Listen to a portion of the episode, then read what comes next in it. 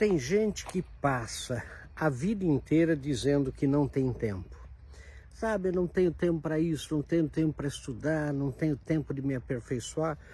Né? E há muitos anos vocês sabem que tempo é uma questão de preferência. É claro que você tem tempo. Ninguém é mais ocupado que o mais ocupado dos homens, que tem as mesmas 24 horas que todos nós. Então é claro que a gente tem tempo.